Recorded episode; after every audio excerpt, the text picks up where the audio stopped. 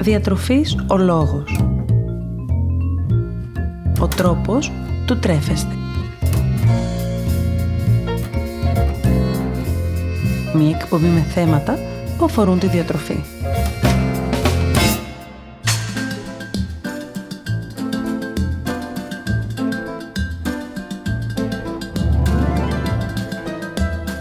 Καλησπέρα σας.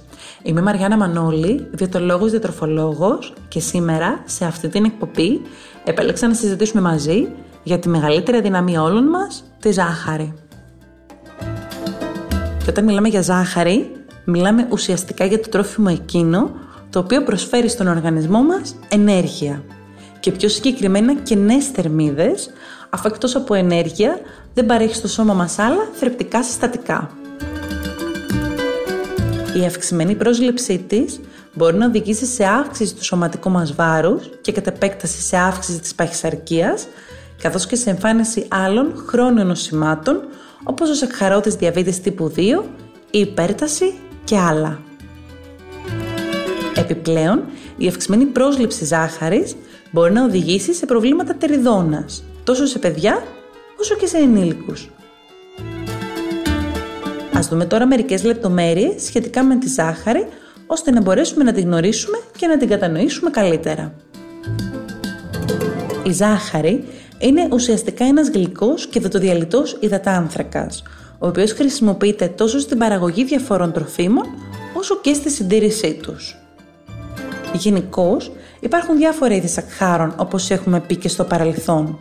Οι μονοσακχαρίτες που αποτελούνται από ένα μόριο σακχάρου και είναι ουσιαστικά η γλυκόζη, η φρουκτόζη και η γαλακτόζη, οι δισακχαρίτες, στους οποίους ανήκει και η γνωστή σε εμάς ζάχαρη, καθώς επίσης η μαλτόζη και η λακτόζη και οι πολυσακχαρίτες. Πόσα είδη ζάχαρης υπάρχουν; Οι πιο βασικές μορφές ζάχαρης που γνωρίζουμε όλοι είναι η λευκή ζάχαρη, η άχνη ζάχαρη, η καστανή και φυσικά η μαύρη ζάχαρη. Η ζάχαρη προέρχεται είτε από τα ζαχαρότευτλα είτε από το ζαχαροκάλαμο. Η λευκή ζάχαρη τώρα φτάνει σε εμάς έπειτα από επεξεργασία της ακατέργαστης ζάχαρης. Η ονομασία της, πιο εξειδικευμένα, θα λέγαμε ότι εξαρτάται από το πάγος των κρυστάλλων της. Και επομένως έχουμε την κρυσταλλική ζάχαρη, τη λεπτή και την άχνη ζάχαρη. Η ζάχαρη άχνη λοιπόν είναι η ζάχαρη με τη μορφή των πολύ λεπτών κόκκων που συνήθως συμπεριλαμβάνει και ένα μικρό ποσοστό αμύλου αραβοσίτου της τάξης του 3% ώστε να μην απορροφάει την υγρασία. Πριν μιλήσουμε τώρα για την καστανή και τη μαύρη ζάχαρη, θα ήταν καλό να αναφερθούμε λίγο στη μελάσα. Η μελάσα του ζαχαρότευτλου είναι το τελικό παραπροϊόν που προκύπτει έπειτα από τη διαδικασία του καθαρισμού της ζάχαρης. Έχει σκούρο καστανό χρώμα και γλυκό πικρή γεύση, ενώ τη χαρακτηρίζει ένα άρωμα παρόμοιο με αυτό της καραμέλας. Είναι πλούσια σε ασβέστιο, κάλιο, μαγνήσιο, σίδηρο, ψευδάργυρο και χαλκό, καθώς και σε βιταμίνες του συμπλέγματος Β, αλλά και σε διάφορες αντιοξυδοτικές ουσίες. Όσον αφορά τη θερμιδική της αξία, είναι παρόμοια με αυτή της ζάχαρης. Ο λόγος που αναφερθήκαμε πρώτα στη μελάσα είναι το γεγονός ότι τόσο η καστανή όσο και η μαύρη ζάχαρη διαχωρίζονται πρακτικά από τα επίπεδα μελάσας που περιέχουν. Η καστανή ζάχαρη λοιπόν είναι ένα είδος της ζάχαρης το οποίο είναι πιο αρωματικό και λιγότερο επεξεργασμένο σε σχέση με τη λευκή ζάχαρη με μικρή περιεκτικότητα όμως μελάσας. Ενώ η μαύρη ζάχαρη είναι και αυτή εξίσου αρωματική και περισσότερο ακατέργαστη σε σχέση με τη λευκή, καθώς επίσης και με μεγαλύτερη περιεκτικότητα σε μελάσα. Αυτό που αξίζει να σημειωθεί και συνήθως ο περισσότερος κόσμος κάνει λάθος, έχει να κάνει με τη θερμιδική αξία της ζάχαρης. Οι περισσότεροι πιστεύουν πως η λευκή ζάχαρη σε σχέση με την καστανή ή τη μαύρη είναι πολύ πιο αυξημένη θερμιδικά με αποτέλεσμα να επιλέγουν είτε για τα ροφήματα είτε για την παρασκευή γλυκών, καστανή ή μαύρη ζάχαρη, προκειμένου να μειώσουν τη θερμιδική τους πρόσληψη. Πρόκειται όμως για μια εσφαλμένη εντύπωση, αφού ανεξαρτήτως βαθμού επεξεργασίας, ένα γραμμάριο ζάχαρης αποδίδει στον οργανισμό μας 4 θερμίδες. Αυτό στο οποίο διαφέρει πρακτικά το κάθε είδος ζάχαρης είναι η θρεπτική του αξία, όπως αναφέραμε και προηγουμένως. Δηλαδή, όσο μεγαλύτερη είναι η παρουσία της μελισσας, τόσο πιο αυξημένη είναι η θρεπτική της αξία και επομένως η θρεπτική πρόσληψη που έχουμε από τη ζάχαρη. Άρα λοιπόν αυτό αυτόματα σημαίνει πως δεν είμαστε θερμιδικά καλυμμένοι και δεν πειράζει αν βάλουμε και λίγη παραπάνω μαύρη ζάχαρη. Προσέχουμε εξίσου και τη λευκή και τη μαύρη καστανή ζάχαρη. Βέβαια, να πούμε εδώ ότι η μελάσσα που περιέχεται στη ζάχαρη συνήθως δεν είναι καν σε τέτοιο βαθμό ώστε να μπορεί να μας προσφέρει θρεπτικά ωφέλη. Γενικώς, έχετε κατά νου πως ένα κουταλάκι του γλυκού ζάχαρη που αντιστοιχεί σε 5 γραμμάρια ζάχαρης αποδίδει στον οργανισμό μας 20 περίπου θερμίδες. Η αυξημένη κατανάλωση ζάχαρης τώρα έχει συνδεθεί μέσα στα χρόνια με διάφορες ασθένειες. Η πιο συχνή ασθένεια, όπως είπαμε και προηγουμένως, που ακούμε όταν είμαστε παιδιά και πολλές φορές και εμείς οι ίδιοι χρησιμοποιούμε σαν δικαιολογία προκειμένου τα δικά μας παιδιά να μην καταναλώσουν ζάχαρη, είναι η εμφάνιση τεριδόνας. Τα βακτήρια που υπάρχουν στο στόμα μας φαίνεται να αγαπούν τη ζάχαρη και επομένως όταν την καταναλώνουν απελευθερώνουν στο στόμα κάποια οξέα τα οποία είναι υπεύθυνα για την καταστροφή τους σμάλτου των δοντιών δημιουργώντας έτσι ουσιαστικά την τεριδόνα. Αν δεν υπάρξει θεραπεία, η τεριδόνα προχωράει στο εσωτερικό του δοντιού και μπορεί να προκαλέσει από πόνο μέχρι και απώλειά του. Ακόμη, η αυξημένη κατανάλωση ζάχαρης φαίνεται να συνδέεται με αντίσταση στη λεπτίνη, η οποία, όπως έχουμε αναφέρει και σε προηγούμενη εκπομπή, είναι η ορμόνη που είναι υπεύθυνη για τη μείωση της όρεξης. Όταν ένα άτομο εμφανίσει αντίσταση στη λεπτίνη, τότε πρακτικά ο εγκέφαλός του σταματά να αναγνωρίζει και το αίσθημα του κορεσμού. Και άρα το άτομο συνεχίζει την κατανάλωση φαγητού και εν συνεχεία παρατηρείται και αύξηση του σωματικού του βάρους. Για ακόμα μία φορά, με την αύξηση του σωματικού βάρους και την εμφάνιση της παχυσαρκίας, το άτομο μπορεί να εμφανίσει υπέρταση, αύξηση τριγλικεριδίων και άλλων λιπιδίων στο αίμα, όπως επίσης και αύξηση του σαχάρου του αίματος, τα οποία μπορούν να οδηγήσουν σε μια σειρά από διάφορες καρδιαγιακές παθήσεις. Επιπλέον, με την αυξημένη κατανάλωση ζάχαρης, μειώνεται η παραγωγή και η ποιότητα του κολαγόνου στο δέρμα, κάτι που έχει ως αποτέλεσμα τον πρόωρο σχηματισμό ρητίδων αλλά και την αφυδάτωση του δέρματός μας. Καθώς επίσης με την αυξημένη κατανάλωση ζάχαρης μειώνεται και η καλή εγκεφαλική λειτουργία, προκαλώντας έκπτωση της γνωστικής, της λεκτικής και της οπτικής μας μνήμης, αφού η αυξημένη κατανάλωση ζάχαρης προκαλεί βλάβες στη λειτουργία του εγκεφάλου. Για τέλος, άφησα τη σχέση της ζάχαρης με τον καρκίνο. Πολλοί κόσμος, όταν αναφέρεται στη ζάχαρη, συνηθίζει να χρησιμοποιεί τη φράση πως η ζάχαρη θρέφει τον καρκίνο. Επομένως, σύμφωνα με αυτό, θα πρέπει να υπάρχει αποχή του οργανισμού από οτιδήποτε γλυκό. Αυτό όμως είναι κάτι πολύ πολύ γενικό. Η ζάχαρη αποτελείται ουσιαστικά από δύο μόρια γλυκόζης. Είπαμε και προηγουμένως ότι είναι ένας δισακχαρίτης. Όλα τα κύτταρα του οργανισμού, ακόμη και τα καρκινικά, χρειάζονται τη γλυκόζη προκειμένου να επιβιώσουν. Αυτό όμως αυτόματα δεν σημαίνει πως εάν κάποιος καταναλώσει ζάχαρη, τότε τα καρκινικά κύτταρα θα αυξηθούν με γρηγορότερους ρυθμούς. Ούτε βέβαια πως εάν αφαιρέσουμε από τη διατροφή μας κάθε είδος σακχάρου ή υδατάνθρακα, μπορούμε να επιβραδύνουμε και την ανάπτυξή του. Μην ξεχνάμε πως η γλυκόζη αποτελεί βασικό καύσιμο του εγκεφάλου. Αν υπάρχει ένας τρόπος ώστε η ζάχαρη να συμβάλλει τελικά στην εμφάνιση καρκίνου, αυτός είναι μέσω της αύξησης του σωματικού βάρους και συνεπώς μέσω της παχυσαρκίας. Επομένως, εάν κάποιος πάσχει από καρκίνο, δεν χρειάζεται να αφαιρέσει τελείως οτιδήποτε περιέχει γλυκόζη από τη διατροφή του, απλώς να επιλέγει κυρίως σύνθετους υδατάνθρακες και να έχει ένα πιο ισορροπημένο πρόγραμμα διατροφής.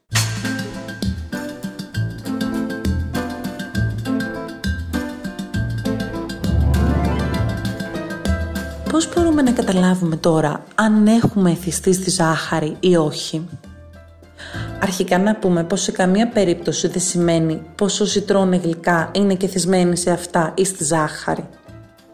Αν κάτι μπορεί να μας εγείρει το ενδιαφέρον ώστε να μιλήσουμε για εθισμό, τότε αυτό θα μπορούσε να είναι η καθημερινή μας ανάγκη για γλυκό, σε τέτοιο βαθμό όμως όπου δεν μπορούμε να διατηρήσουμε τον έλεγχο.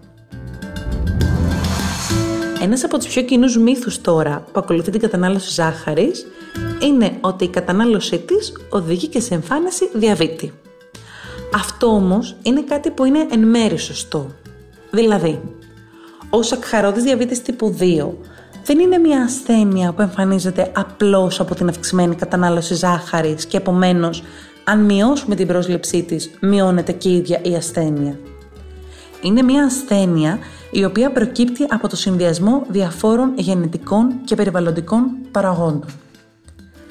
Σίγουρα, η εμφάνιση παχυσαρκίας σε συνδυασμό με την έλλειψη φυσικής δραστηριότητας μπορεί να αυξήσει σημαντικά τις πιθανότητες εμφάνισης διαβήτη τύπου 2, αλλά όχι η πρόσληψη ζάχαρης από μόνη της. Επομένως, η αυξημένη κατανάλωση ζάχαρης μπορεί να οδηγήσει σε εμφάνιση παχυσαρκίας και αυτή με τη σειρά της, η ίδια η παχυσαρκία, να αυξήσει τις πιθανότητες για εμφάνιση σακχαρόδι διαβήτη τύπου 2. Ιδίως αν έχουμε ένα οικογενειακό βεβαρημένο ιατρικό ιστορικό.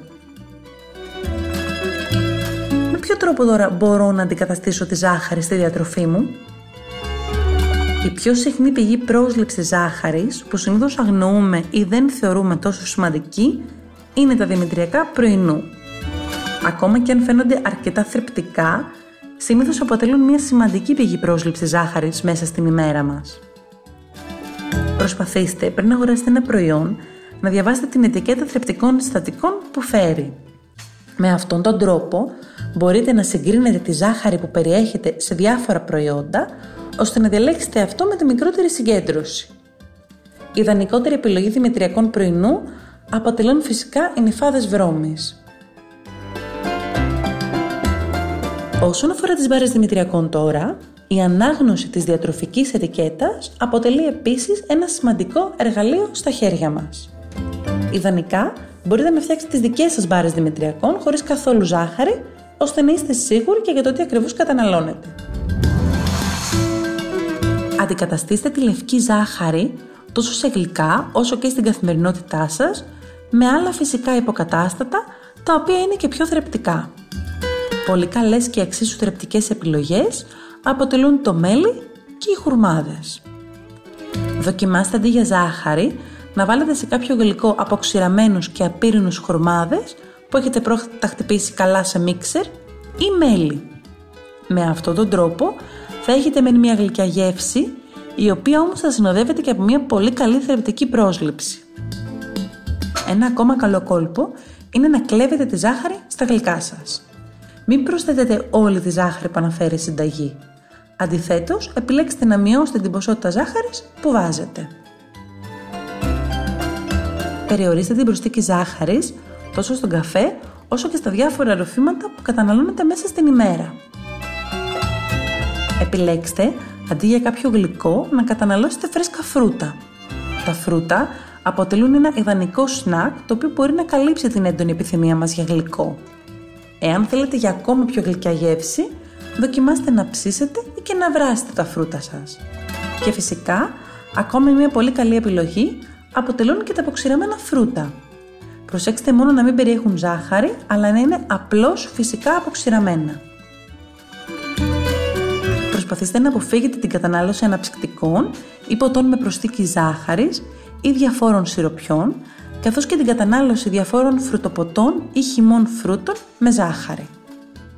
Εναλλακτικά, μπορείτε να επιλέξετε φρέσκους φυσικούς χυμούς, διάφορα αφεψίματα όπως τσάι ή χαμομήλι, σπιτικά σμούθις, κακάο και ανθρακούχο νερό. Φυσικά πάντα, η καλύτερη επιλογή ενυδάτωσης και κατανάλωσης υγρών είναι το νερό. Προτιμήστε, αντί για κάποιο επιδόρυπο γιαουρτιού, τα οποία είναι συνήθως αυξημένα σε ζάχαρη, γιαούρτι χαμηλό σε λιπαρά και προσθέστε φρέσκα φρούτα ή μέλι. Περιορίστε την κατανάλωση έτοιμων αρτοπαρασκευασμάτων ή σαλτσών, τα οποία έχουν επίσης αυξημένη περιεκτικότητα σε ζάχαρη. Και φυσικά, μην ξεχνάτε πως δεν μπορείτε να καταναλώσετε ό,τι δεν έχετε ή δεν αγοράζετε. Αυτό σημαίνει πως τις μεγάλες σας λιγούρες για γλυκό, αν στο σπίτι έχετε μόνο πιο ισορροπημένες θρεπτικά επιλογές και όχι εύκολη πρόσβαση σε διάφορα γλυκά και μη θρεπτικά προϊόντα, τότε μπορείτε να αποφύγετε την κατανάλωση μεγάλων ποσοτήτων ζάχαρης. Σύμφωνα με τον Εθνικό Διατροφικό Οδηγό, θα πρέπει να προσπαθούμε όσο μπορούμε να περιορίσουμε τόσο την κατανάλωση ζάχαρης, όσο και των προϊόντων που την περιέχουν. Και φυσικά, μην ξεχνάτε ποτέ, αν πάσχετε από κάποιο νόσημα, να ακολουθείτε τις διατροφικές συστάσεις που αφορούν την πάθησή σας.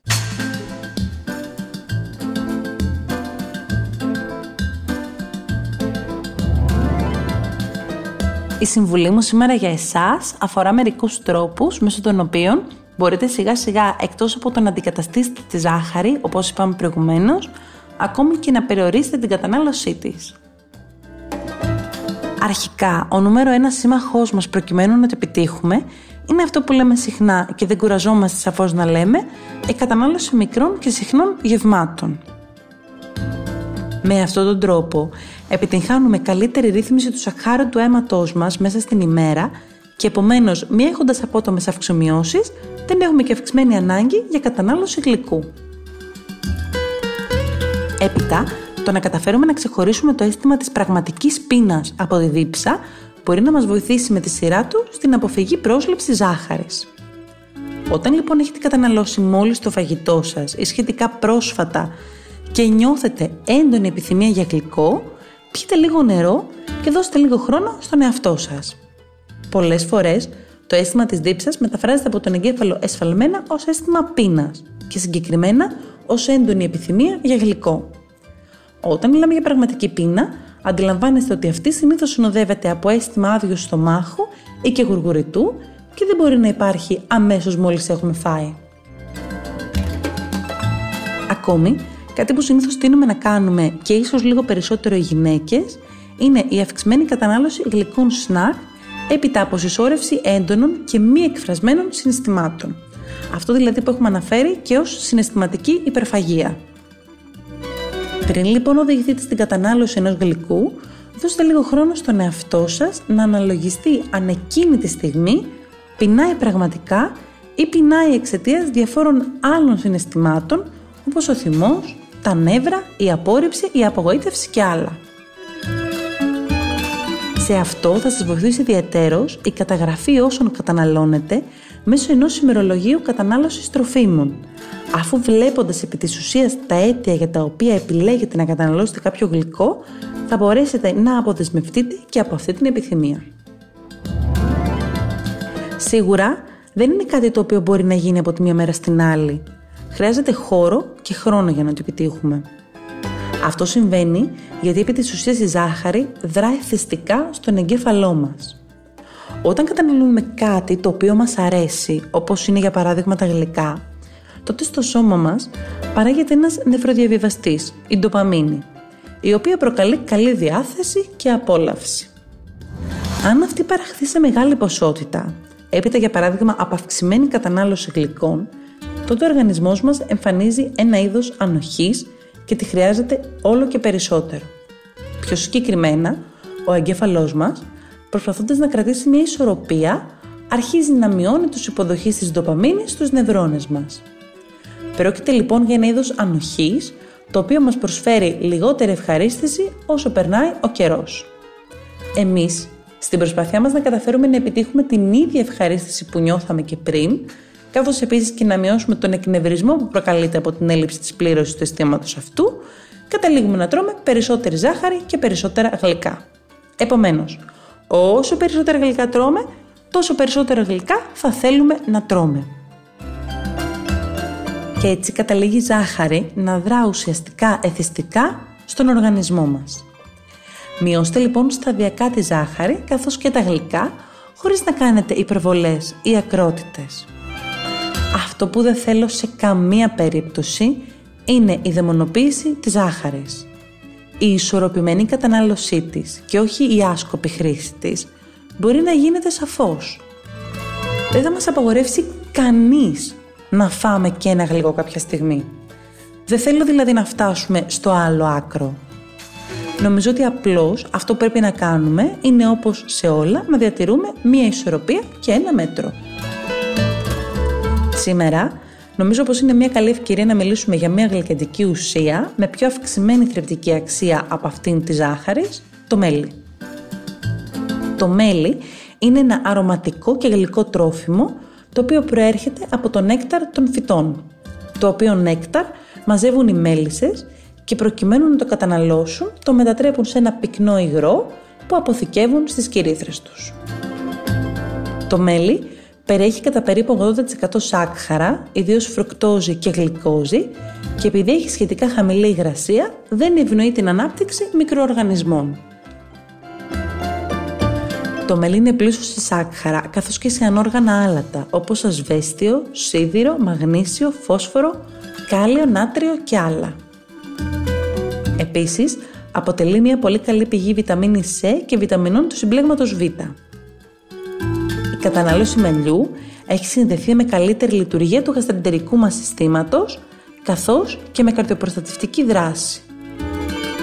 Συμβάλλει στην καλή λειτουργία του εγκεφάλου και στην καλύτερη ποιότητα του ύπνου μας. Μπορεί να βοηθήσει στα συμπτώματα του κρυολογήματος, ενώ η κατανάλωσή του μπορεί να βοηθήσει και στη μείωση της χολυστερόλης. Τέλος, η κατανάλωση μελιού φαίνεται να συνδέεται με καλύτερη ρύθμιση του σωματικού μας βάρους, ενώ παρέχει στον οργανισμό μας μια πλούσια αντιοξυδοτική δράση. Το μέλι, παρότι δεν έχει θερμιδική διαφορά από τη ζάχαρη, εν τούτης, είναι πολύ ανώτερο διατροφικά. Καταναλώστε το πρωινό σας μαζί με λίγο ταχίνι ή φυστικό βούτυρο, προσθέστε στο γιαούρτι σας για επιπλέον γλυκιά γεύση ή αντικαταστήστε τη ζάχαρη στα γλυκά σας με την προσθήκη μελιού. Σας περιμένω στο Instagram Διατροφής ο Λόγος και στο Facebook Μαριάννα Μανώλη Διατολόγος Διατροφολόγος να μοιραστούμε παρόμοιες ιδέες σχετικές με το φαγητό καθώς ακόμη και να συζητήσουμε τις δικές σας απορίες ή τις δικές σας ανησυχίες σχετικά με τη διατροφή. Να θυμάστε να απολαμβάνετε τις στιγμές σας και να μην ξεχνάτε πως εμείς ορίζουμε το φαγητό μας και όχι το φαγητό μας εμάς. Καλή σας συνέχεια!